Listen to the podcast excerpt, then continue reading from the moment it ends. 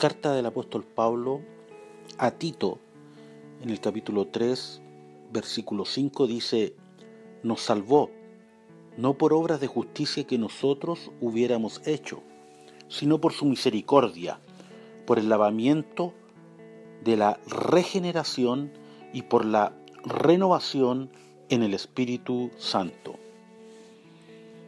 El apóstol Pablo escribe esta carta a Tito y le da algunas instrucciones acerca de la justificación por gracia.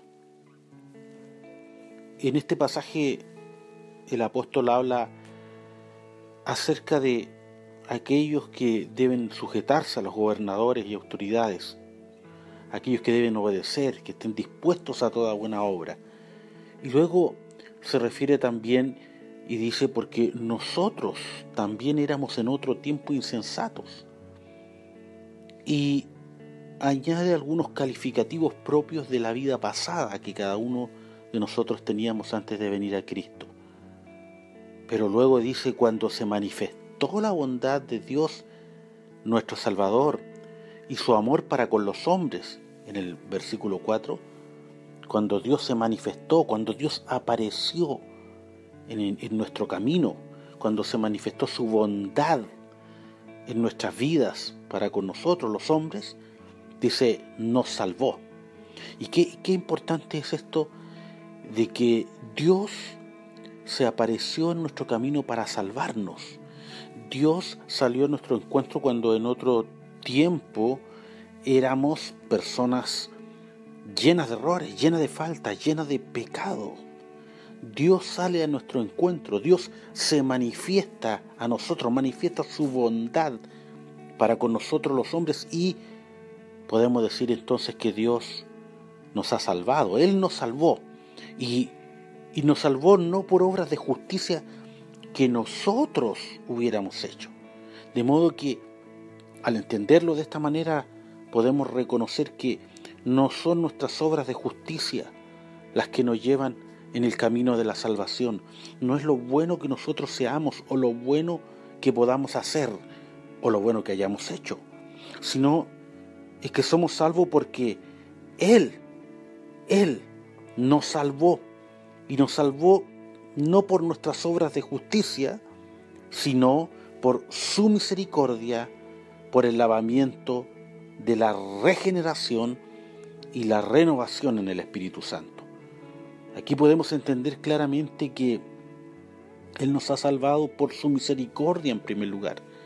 Y es la misericordia de Dios la que hace que hoy nosotros podamos estar en este camino, en el camino de la verdad, en la senda de la justicia. Somos justificados no por nuestras obras, somos justificados no por, por lo que nosotros pudiésemos haber hecho, sino porque Él tuvo misericordia de nosotros salió a nuestro encuentro. Y Él nos ha lavado, ha lavado nuestras vidas, ha lavado todo nuestro ser,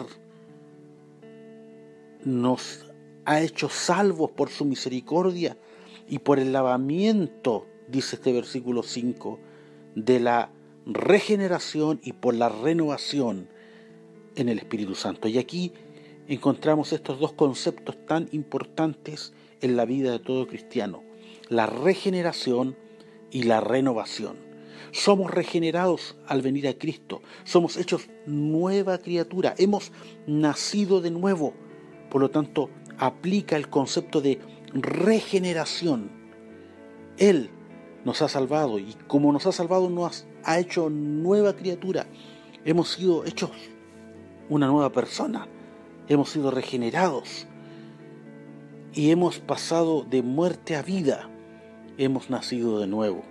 Pero no solo eso, ese es un paso, el de la regeneración es el primer paso cuando hemos venido a Cristo y Él ha salvado nuestra vida.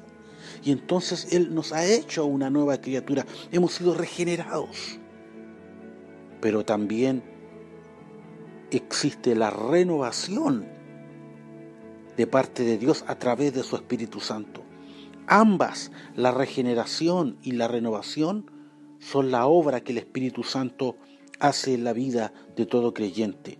La regeneración al hacernos nueva criatura y la renovación es en el día a día, en el caminar diario donde vamos siendo renovados, donde nuestra vida va recibiendo la frescura de la renovación que el Espíritu Santo trae a nuestras vidas.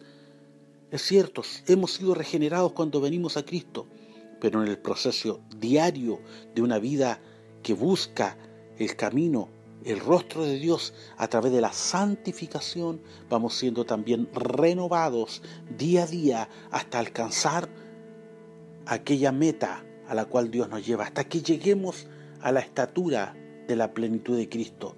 Necesitamos no solo ser regenerados, no solo venir a, los pies de Cristo y ser hechos nueva criatura, también necesitamos cada día ser renovados, que nuestra vida cada día reciba esa frescura del Espíritu Santo que va renovándonos, porque la unción de ayer ya no nos sirve hoy. Necesitamos cada día ser renovados, cada día tener una experiencia diaria y personal con Cristo. Lo de ayer ya pasó. Lo de hoy es lo que debemos buscar. Lo de mañana cuando llegue ese momento, cuando amanezcamos a un nuevo día, será un nuevo día para ser renovados también.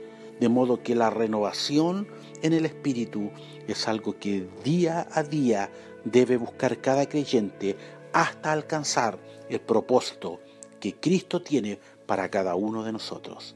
Que Dios les bendiga.